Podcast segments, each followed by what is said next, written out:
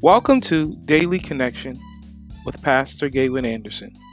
Daily Connection is a daily word and prayer to help you stay connected with the Lord. Without any further ado, let's go to today's broadcast.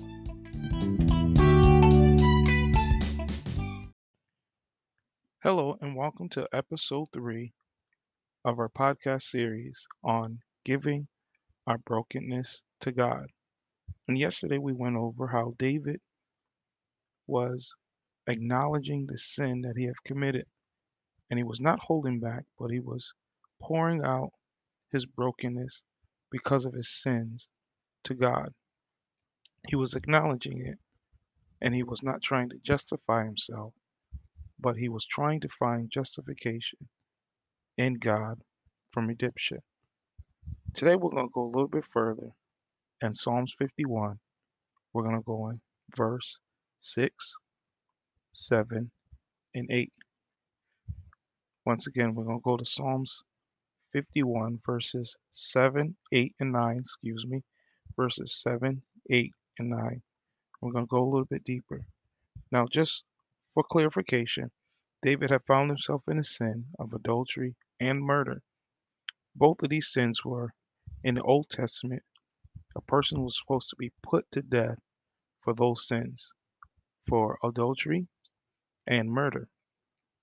But here's David finding no law that can protect him. He is falling on God's grace and his mercy and his kindness. Let us read in Psalms fifty-one and see what David says. Verse seven. David says, "Purify me with hyssop, and I shall be clean. Wash me, and I shall be whiter than snow. Make me to hear joy and gladness. Let the bones which you have broken rejoice. Hide not your face. Hide your face from my sin, and blot out my iniquity."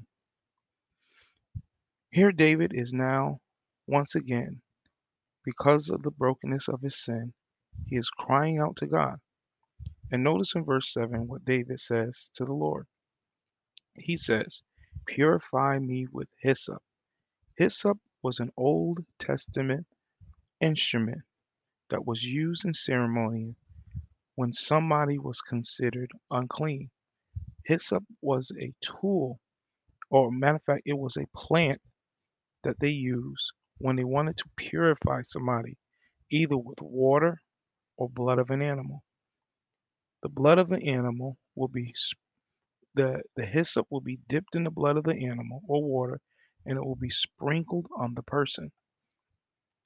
And so in that, that will purify that person, either from a sickness, an ailment, or something that defiled that person or made that person unclean. So what David is now doing, he is drawing the connection. He's drawing the connection between his sin and the uncleanness that he was feeling.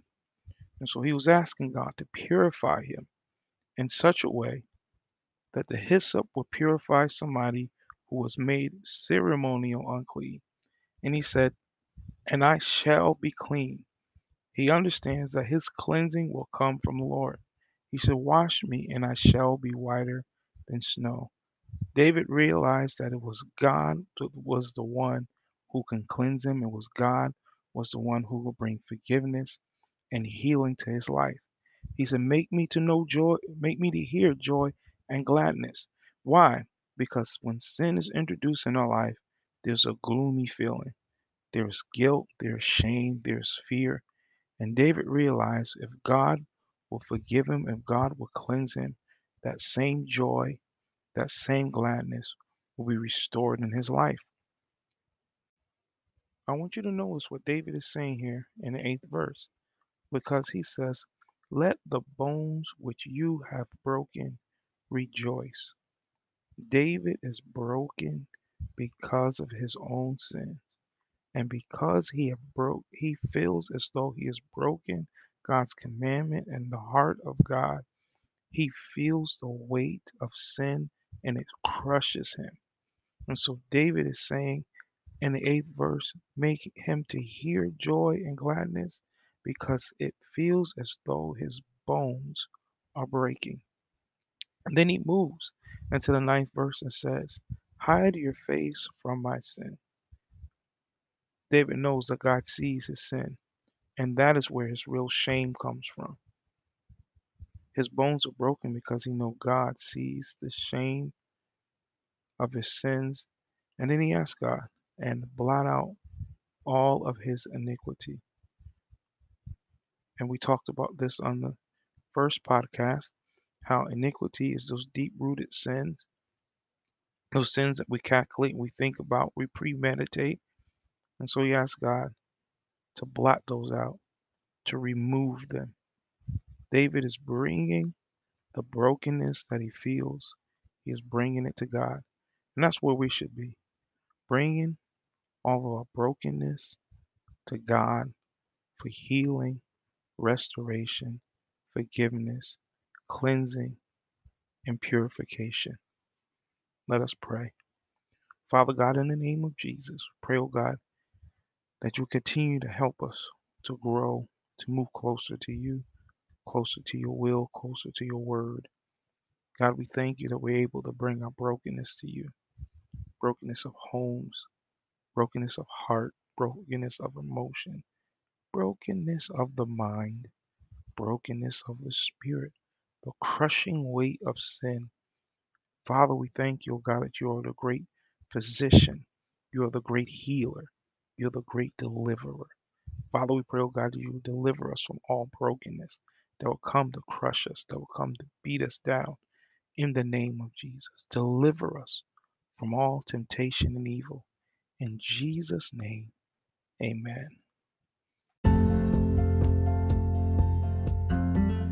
Thank you for tuning in to the Daily Connection with Pastor Galen Anderson.